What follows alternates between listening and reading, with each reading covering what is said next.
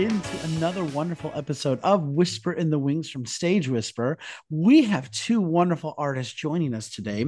We have the lead actor, producer, and editor, Dillon Bentalage, and the creator, producer, and editor, Brian Reilly, who are with the web series Play It By Ear.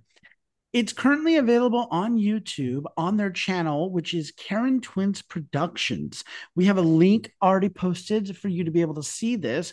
But right now, let's go ahead and welcome on our two guests, Dillon and Brian. Welcome to Whisper in the Wings from Stage Whisper. Thank you. Thanks very much. I am so excited to have you two here and to be talking about your web series, Play It By Ear. This sounds really fantastic. We always love a good web series. Of course, it's very easily accessible for our listeners and for viewers. Can you both start? Let, why don't we start with you, Brian, by having you tell us a little bit about what this series, Play It By Ear, is?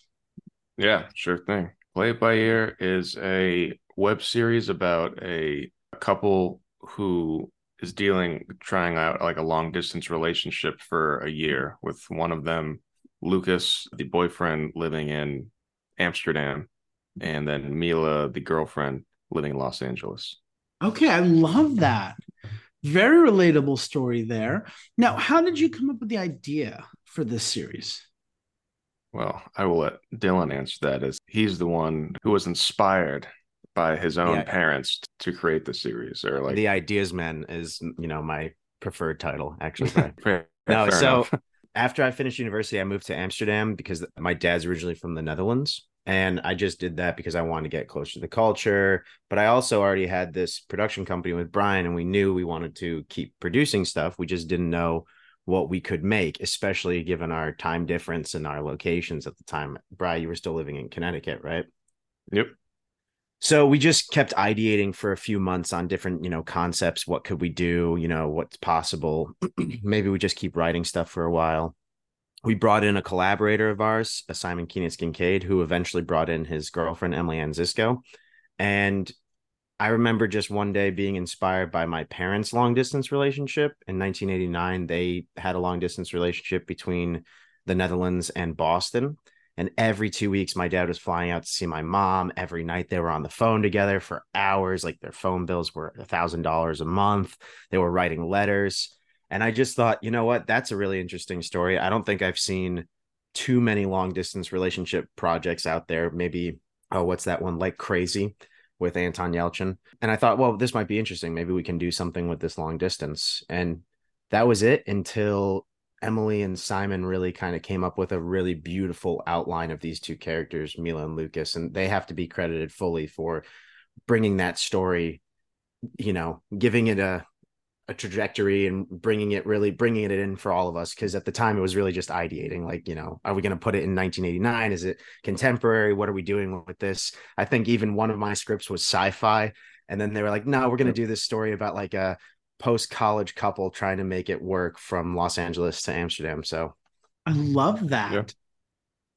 Well, Dillon, I want to sit with you first on this, and I want to ask, what has it been like developing this series? It was pretty challenging. I'd say because we were living a similar situation to what the characters were going through.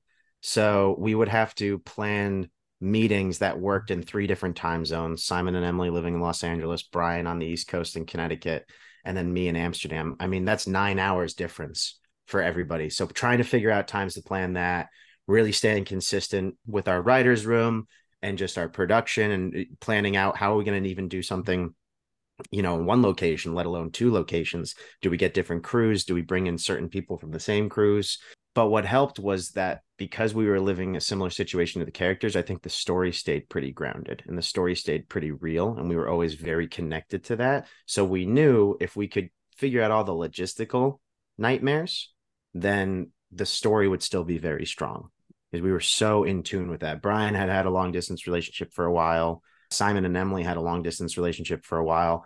I met my girlfriend mid production and we went into a long distance relationship directly after filming. So all of my acting really kind of was due to me thinking, oh my God, in two weeks I'm leaving you. So post method acting. yeah, post method acting. Yeah. The acting, yeah, I was Yeah, I can't I can't think of the joke, but there's a joke there. It's like reverse method acting, right? acting and then doing that in real life. But yeah, I would say that it was very challenging, but we were lucky enough that the situation alone was really catered to that story. So we always felt very connected to it. And I, that's what I think really stands out that it's a really tight story. Very cool. Yeah. Ryan, what about you as as a creator, as a producer and editor? What has it been like developing this series? Yeah, I mean, like like Dillon said, it was uh, certainly certainly a challenge. Always trying to like find meeting times, you know, because we we did this obviously virtually. Um, trying to like storyboard, um, you know, write scripts, etc. I always felt like I got the short end of the stick because I was in the middle of everybody's like times.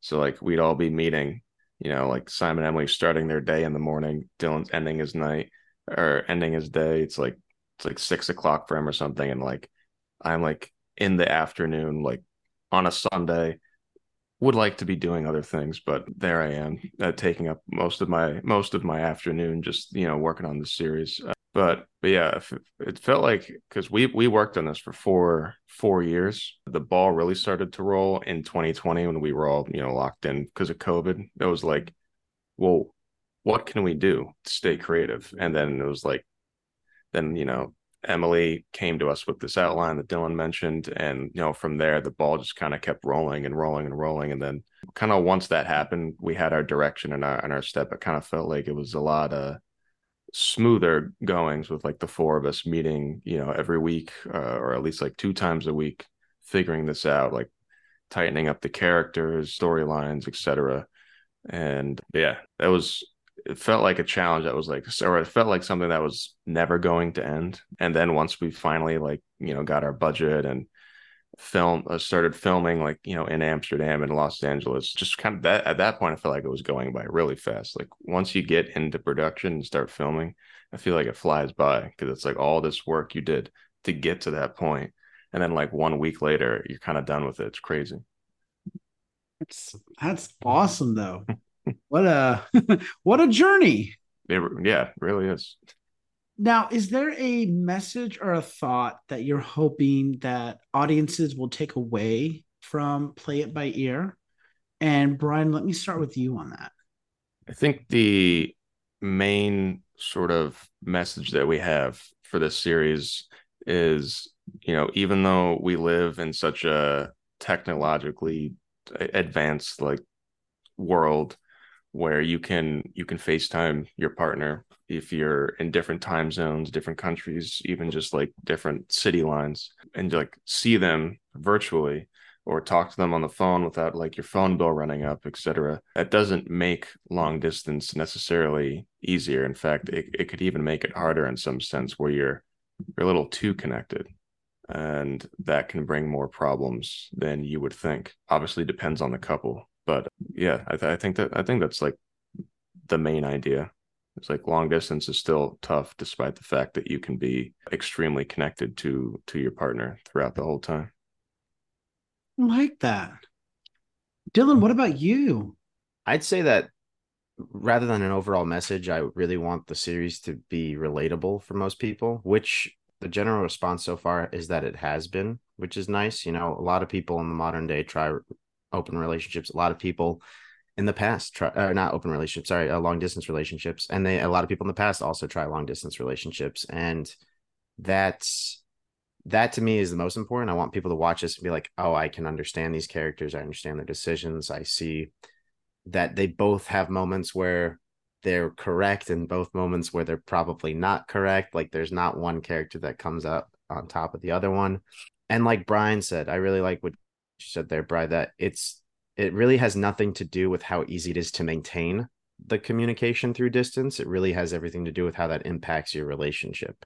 You know, I would say, and I think we've talked about this a lot in the past, that if you don't have the availability to see somebody on a call or on the phone or just text them all the time, if you really cannot phys- like see someone until you're physically with them, like my parents were back in the 90s, that might keep things more romantic.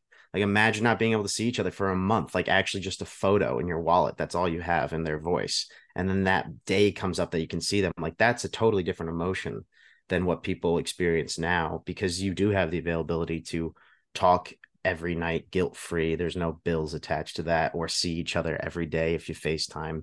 And it might make that being together a little less meaningful. So it really, it, technology doesn't make everything always easier, you know? Absolutely.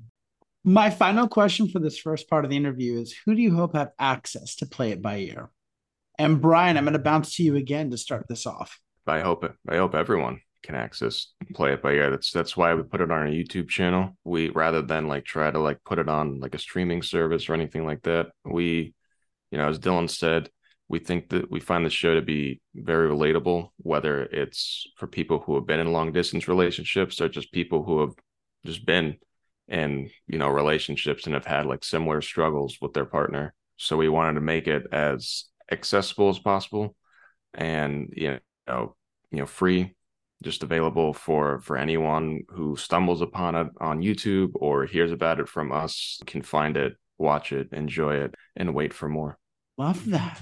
And, and Dillon, what about you? Who do you hope have access? I would really, I agree with Brian. I think the reason we put it on YouTube was to value audience over, you know, streaming services and and distribution companies. We we went that route with our first feature film, and we're very proud that we got that for our first feature film. But I think you sacrifice some audience for that. I want anybody and everybody to be able to watch this. Really put the audience first. It's also why the episode it's broken up episodically in 15 minute bite-sized chunks, right? You can watch one and if you're really interested and itching to see where it goes, watch another one. And if you want to do it later, then watch it later. And if you're not interested at all, then it's fine. You only watch 15 minutes, you know?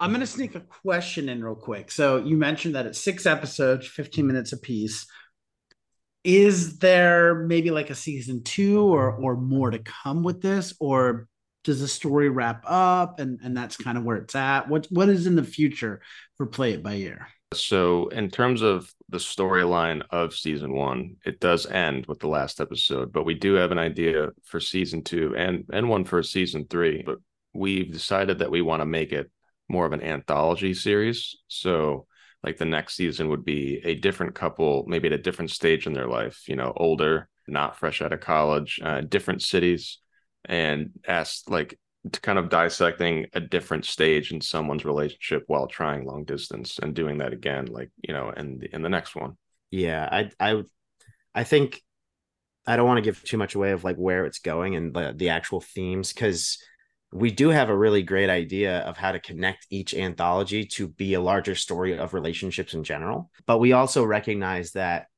it's more fun to examine different couples in different times and like what they're going through than following the same couple. Because for these two to go back in a long distance, what can we really explore with them now? Right. And for anyone watching the show, you'll see that, you know, it's definitely open ended where things can go but we mm-hmm. decided when we were finishing this show that we really want to sit with the long distance element of it rather than the couple themselves. You could follow these characters as a couple into their next journey and their next stages of life, but it wouldn't be long distance anymore. We've already done that.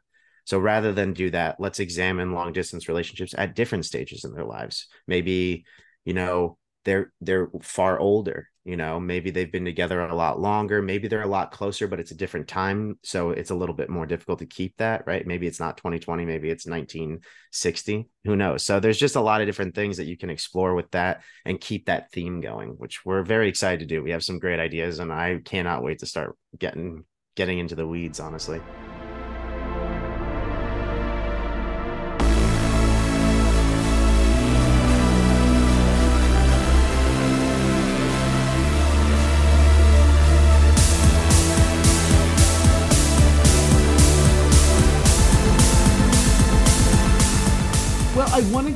things up for the second part of our interview and let our listeners pick your brains a little bit and get to know you a little more. And I want to start by asking the two of you what or who inspires you? Since this is a theater podcast, you know, what playwrights or composers or shows have inspired you or some of your favorites? And Dylan, if I can start with you on that. Sure. Actually, this very, very removed from play by ear's styling and themes and all that. It's also, you know, we contributed the writing, but again, the writing and the direction, that's all Simon Keenan Kincaid and Emily Ann Zisco. They're just fantastic writer director team. But yep. one of my favorite filmmakers is also a playwright, so it's pretty topical. Is Martin McDonagh is a uh, Irish playwright and uh, filmmaker. Just did Banshees of Inisherin, which was honestly one of the greatest movies I saw in the last like four or five Hell years. film. Yeah, just great film. So I love. I'm a big fan of slow burns, you know, deeper dialogue, things I can go back to and catch new things in the dialogue. I if you can make me feel a lot with a little, you know, not big explosions, not big deaths, not things like that. And I would argue that that movie is making me feel a lot with a little, like about two friends that just don't like each other anymore. On paper, that seems like the most boring film, but by the end of it, it's so moving, you know. So that's a huge. He's a huge inspiration. I I love all his work, and his brother's work. Uh, and yeah, can't forget the brother. No i love that. Ryan, what or who inspires you? Let's see. Well, I mean, like Dillon, Martin McDonagh for sure inspires me as well. I also in a in a more in a more newcomer fashion. I don't I don't know if he's really a newcomer anymore, but I also really like admire Sean Baker's work. Yeah, movies like The Florida Project. I just they do a really good job at showing just like humanity and with no like frills behind it or anything like that. I just I just really admire that work because like it could be something that should be like really boring or like could be like too overly dramatic and it like it never is. I feel like it hits his movies always hit kind of like the perfect tones and like really develop characters in a really engaging way. So that both McDonagh and Sean Baker, I think, do that well. So I would say the two of those really, really inspire me. I like the list. I like both of those lists. That's fantastic. And I am also a fan of Martin McDonagh. I want to ask you two have you seen any great theater lately that you might be able to recommend to our listeners? Not me. The last thing I saw was a COVID Zoom theater production that my girlfriend's former boss like hosted, and it was bad. I go every once in a while, but I'm predominantly a musical guy. So I saw Hadestown, which is great. I saw Wicked for the fourth time because I love that one so much and bought the book. So I'm like almost done with the book, which is far darker if anybody's interested. It's not like the musical. The book is dark, man. And then Little Shop of Horrors, which is also the musical that made me love musicals. I saw that in high school and then I saw that in the the West, so it's not on Broadway, but it was so good. Really enjoyed it. Going to see Sweeney Todd very soon, which I'm excited for. I want to ask you to my favorite question to ask guests, which is what is your favorite theater memory? Mine is my grandfather used to come visit me every day, and then once a week we'd go to Walmart to buy a toy and then go see a movie. And I don't remember any of the movies we went to go see except for the original Tobey Maguire Spider-Man when I was like seven years old or something like that. And that was just a very is a very nice memory. I I can't like I can't remember seeing anything else of them. I have other memories that link me to like film because of my grandfather, but that was so special. I don't know. Like I think about the conversation we had about the movie. Also Spider-Man's relationship to his uncle, right? Who in those originals is like kind of like a grandfather figure because they didn't go with a younger uncle. They went with like a great uncle interpretation. I don't know. That was really impactful. I really think that that has a lot to do with why I continued in the, you know, cinema uh, through college and now as a career. Shit, Maybe I should have gone first. I'm not going to top that. I love that though. That is a wonderful memory. Thank you for sharing that. So, Uh, Brian, what about you? What is your favorite memory? Uh, let's see. Well, this is more theater related, but one of the few theater productions I did go see was a very, very long time ago. I remember going with, I think, I believe my mom and her best friend, and I think her best friend's nephew. And we went to go see Tarzan. And, you know, as a as a kid, like a young kid, especially one who really liked just to go to the movies and and whatnot. I just kind of was like, yeah, I'll go. I don't care. I'm not gonna like this. It's gonna be whatever. But I remember being like really blown away from uh from seeing that from seeing Tarzan's like theater like the theatrical version of it and it was just a really nice time with with my mom and her friend and her nephew so I always think about that when I think about the theater I love that as well. Two fabulous memories. Thank you both for sharing those. Are there any other projects or productions that either of you have coming on the pipeline we might be able to plug for you? Yeah, Brian and I are doing a bunch of like bunch of productions right now, trying to grow the company out a little bit with more artists, more directors, more writers. At the end of the day, we're a production company, so we facilitate, right? We'll help you make your production. With that being said, we're going to have this project coming out next year called KT Short Shorts, where we're going to start producing under five minute shorts from up and coming writers and directors. So we're going to have some submission forms that will be released later this year. People should submit their work and we'll choose the first 10 films and we'll guarantee that production, as well as just, you know, plugging this show, getting as many eyes on it as possible. The more eyes we get it on, uh, on it now, then the easier it's going to be to convince people to make season two with us. Yeah. Very cool. Well, finally, if our listeners want more information about Play It By Ear or about either of you, maybe they'd like to reach out to you, how can they do so? Visit our website, KarenTwins.com, our YouTube channel, Karen Twins Productions. Hopefully, that is the first thing that pops up when you search it on YouTube. I haven't fact checked that, but who else is going by that name? And then you can always email us at info at karentwins.com. And yeah, we're we're around. We like meeting people, chatting with people. So uh hit us up, check us check us out. Let's make a movie together. I love that. Well, Dillon, Brian, thank you both so much for taking the time to speak with me today about this wonderful web series and just all the insight you offered. I really appreciate it. So thank you very much. Yeah, thank you, Andrew. Thanks very much.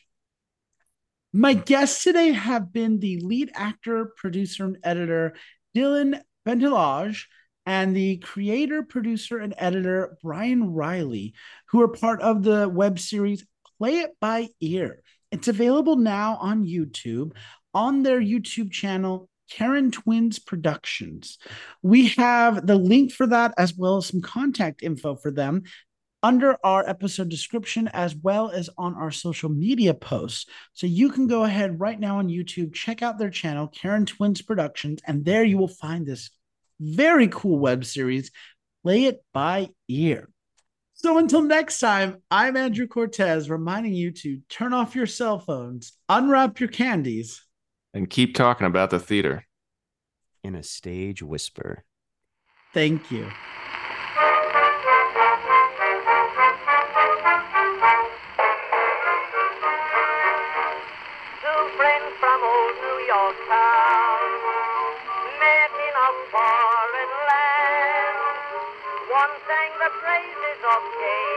If you like what you hear, please leave a five star review, like, and subscribe. You can also find us on Facebook and Instagram at Stage Whisper Pod. And feel free to reach out to us with your comments and personal stories at stagewhisperpod at gmail.com. Our theme song is Maniac by Jazzar. Other music on this episode provided by Jazzar and Billy Murray. You can also become a patron of our show by logging on to patreon.com slash stagewhisperpod. There you will find all the information about our backstage pass as well as our tip jar. Thank you so much for your generosity. We could not do this show without you.